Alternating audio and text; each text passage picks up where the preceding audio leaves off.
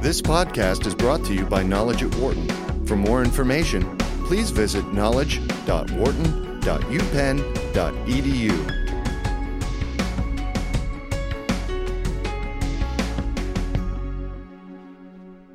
The recession in the West should have been hard times for the cosmetics industry. But in one of his last interviews before resigning on October 1st, former Revlon CEO Alan Ennis said that the business has not been particularly impacted. True, women put their children and family needs ahead of spending money on makeup and beauty products. Yet at the same time, he noted, many consumers were still concerned about making sure their hair color was just right or finding the perfect shade of lipstick. What has happened in the industry, he added, is a certain amount of trading down as consumers go for cheaper brands. We're meeting today with Alan Ennis, who's the president and CEO of Revlon. Thank you for joining us at Knowledge at Wharton. Thank you, Steve. Glad to be here. I wanted to ask you first about your leadership style, and there's two things that I think uh, maybe you could think about as you answer. One is the fact that you come out of the finance area. Mm-hmm. You've been in accounting and finance, and yet here you are, the head of a cosmetics company, creative, and all the rest of it. Uh, so that seems like a bit of an anomaly. Mm-hmm. And then mm-hmm. also, I can't help noticing that you're a male, and was obviously very much a woman's product line.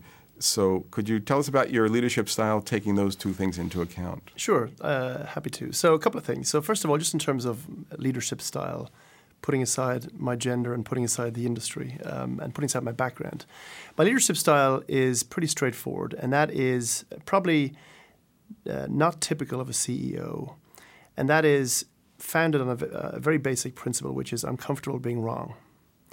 And so I have a leadership team uh, where I tell them regularly, listen, guys, I'm going to be wrong half the time.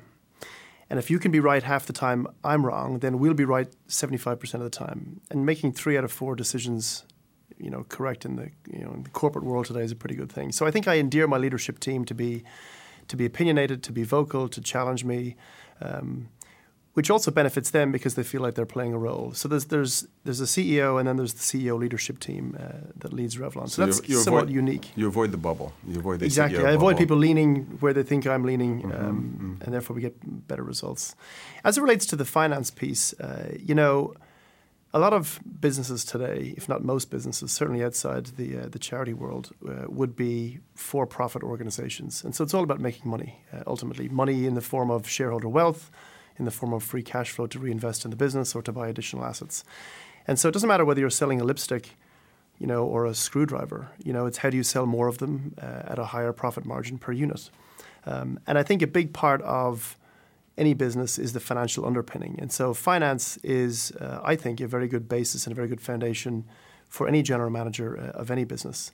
Uh, I will say also that Revlon is majority owned by Ronald Perelman, and Ronald Perelman is at his heart um, a finance uh, finance guy. He's a, essentially a private equity organization. Uh, and so he likes to have strong finance people run uh, run his companies. And so I'm not the first CFO turned CEO that's run Revlon. My predecessor David Kennedy was the CFO at Revlon before he became the CEO. And so you do see quite a lot of uh, finance guys running Ronald Perelman type companies. As it relates to being a male uh, in a female world, uh, certainly I am. Um, conflicted because I'm not a consumer. Uh, and I can I can be noticed debating different shades of pink. Uh, I was wondering about to, that. to my uh, to my detriment. Uh, but but in reality, what I do is I submerge myself into the category. I can be uh, spotted daily walking around wearing different uh, types of nail enamel that are supposed to exhibit different characteristics, whether they be fast dry or scented nail. And in our product commercialization process, I actually try all the products. So I've uh, become very adept at putting on mascara and uh, an eyeliner. And so uh, obviously I, I take it off uh, most of the time before I go home on the train. But uh, you know, so I just have submerged myself into the into the category, and people I think respect, um, and in many ways endear the fact that I am putting myself out there to be connected. Having said all of that the person who runs our marketing organization is a woman. Uh, so the, the one who really calls the shots mm-hmm. in terms of products and shades um, and connecting with consumer, thankfully, is someone who is uh, not conflicted as she is a consumer in the space. Okay, fair enough. Um, your company's been around for a long time, since mm-hmm. 1932. You've got a lot of long-standing customers, but at the same time, you need to attract younger consumers. How, how do you go about doing that? Where's your sweet spot for marketing? Well, it's interesting. The color cosmetics category is very much based on innovation and bringing new news to the marketplace. And that's probably not dissimilar to most fast moving consumer goods companies. It's about bringing news to the consumer, whether it's in laundry detergent or Pampers or toothpaste or whatever it may be. How do you bring something to her that solves a problem that she has? So, how do you bring a mascara that is both volumizing, um, and comes off easy but doesn't uh, doesn't stain in the rain? How do you bring a lipstick to her that's long wear but doesn't feel tacky at the same time? And so bringing innovation to the marketplace is a critical part of our success. And so what we do is we now have a three-year rolling portfolio plan for all of our brands, uh, where our product development team, research and development team, our chemists and scientists, uh, our packaging group all work together to bring either real product innovation, as in new technology, new formula, a package innovation, which is uh, the same product in a different delivery system, or quite frankly, a marketing innovation, which is bringing an existing product but having a new claim or a new spin on that product um, that solves her need. And of course, it's a very competitive space. Uh, Revlon competes directly with the likes of Maybelline, L'Oreal, which are both owned by the L'Oreal company, or CoverGirl, which competes, uh, sorry, which is part of uh, Procter and Gamble. Uh, and so, you know, there's a lot of big hitters in the marketplace. So bringing new to her in a timely way that solves a problem that she either has or doesn't know she has, uh, but believes that she could have, um, and doing that with uh, the latest trends. So it's, it's a tough game, but we've got a great team. So your your um, company, like everyone else, has been through a very deep recession, the Great Recession. There's a partial recovery now going on. How did it affect your company and also the industry more widely? Well, it's interesting. If you look at, and I've done some research here, if you look at how a recession generally impacts uh, consumption behavior across a broad range of categories, what you'll find is in most cases, 80% of households, the woman in the household is, is the decision maker with regards to um, household spending. Uh, and she has a certain level of trade-offs. What things she is least likely to forego in, the, in this in a situation where she's short of money, and most likely to forego. So, on the top of that list, things that she is least likely for to, to forego, she will always spend on, are things around her children generally. So, food, clothing, a roof over their head, uh, warm water, so she'll pay bills, um, pay her mortgage, buy food, etc. So Maslow's hierarchy of needs for that's it American women or exactly. global women. Yep, and so that's that is that is uh, top of the list. At mm-hmm. the bottom of the list are things that you'd argue would be more discretionary: a new a new TV, a new sofa, um, changing the car for a newer car, uh, whether they big, be big or small purchases, things that, that don't need to be changed on a regular basis. Interestingly, her health and beauty regime is quite high on the list. So, you know, a woman can tell you, yes, I'm cutting back discretionary spending. But if a woman who has grey hair, has her hair treated or, or coloured every six weeks, you know, she may stretch that to seven weeks or maybe eight weeks, but she's not going to leave the house and go out in, a, in a, either in a professional setting or, or in, a, in a, a domestic setting you know, with, with grey roots. Similarly, she's not going to go out without putting on her, you know, her concealer or, you know, her uh, her foundation. She just doesn't do those things, or her moisturizer. And so, in reality, what's happened over the course of the recession is that the beauty category, broadly speaking, has really not been hugely impacted. Uh, where you do see some activity is what we call the concept of trading down, where a consumer who is a department store consumer may say, you know, I'm not going to buy, you know, the Clinique or Lancome uh, lipstick. I'm going to go to a drugstore and I'm going to buy the Revlon or the Almay lipstick. So you do see some of that. Um, but in reality, uh, you know, there is what they call the lipstick index, which is, you know, recession or boom, you know, she's going to spend money on beauty. And so you do see that the color cosmetics category actually grew, albeit low single digit, through the entire last five year period. And we fared, you know, we fared reasonably well. When it comes to marketing, though, mm-hmm. how, how is it that you approach it to um, to support those trends that are already out there? So you've got you've got the you know different ages also. Right. So in terms of marketing, and, and one of the things that um, I know that you want to talk about is around media and social media, and, and how do you interact um, using all of the the space that's out there. Uh, in reality, what's really important with marketing is to have a message, a communication that means something to her. Um, in this day and age, that becomes much more difficult because it used to be you'd run a TV commercial or you'd put a, a print ad in a magazine and you would control the agenda.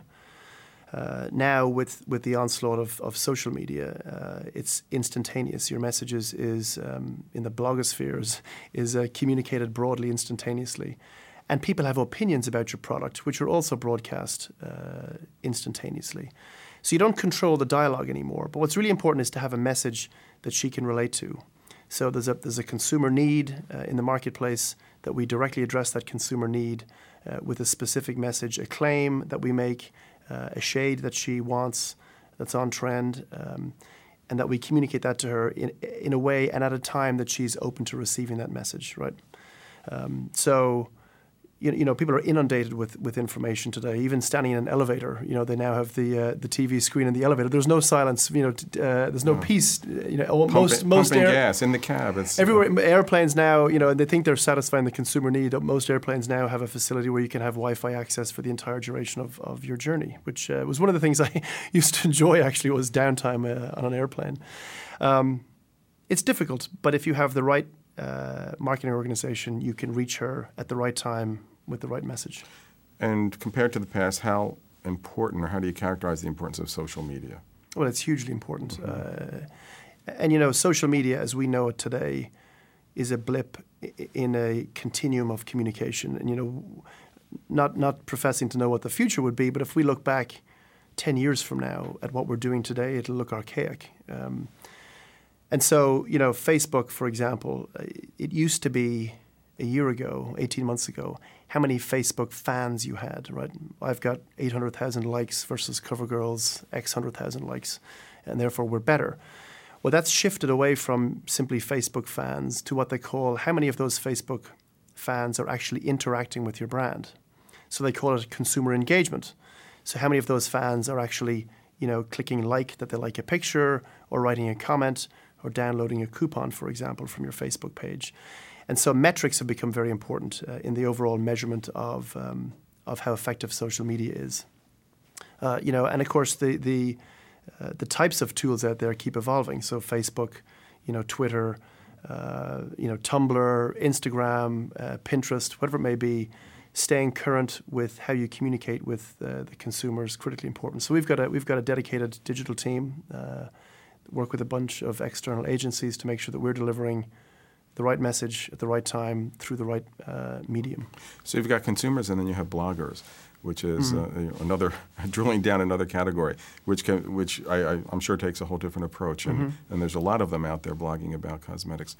What's your strategy? How do you how do you work with them, or So two things. So we- communicate with them? Yeah, so so we look at, at beauty editors and bloggers as one group of communicators. Beauty editors would be the edit- editorial uh, staff within the major magazines, um, and then bloggers would be just the online uh, group. Our objective is to make sure that they have whatever information they need about our products.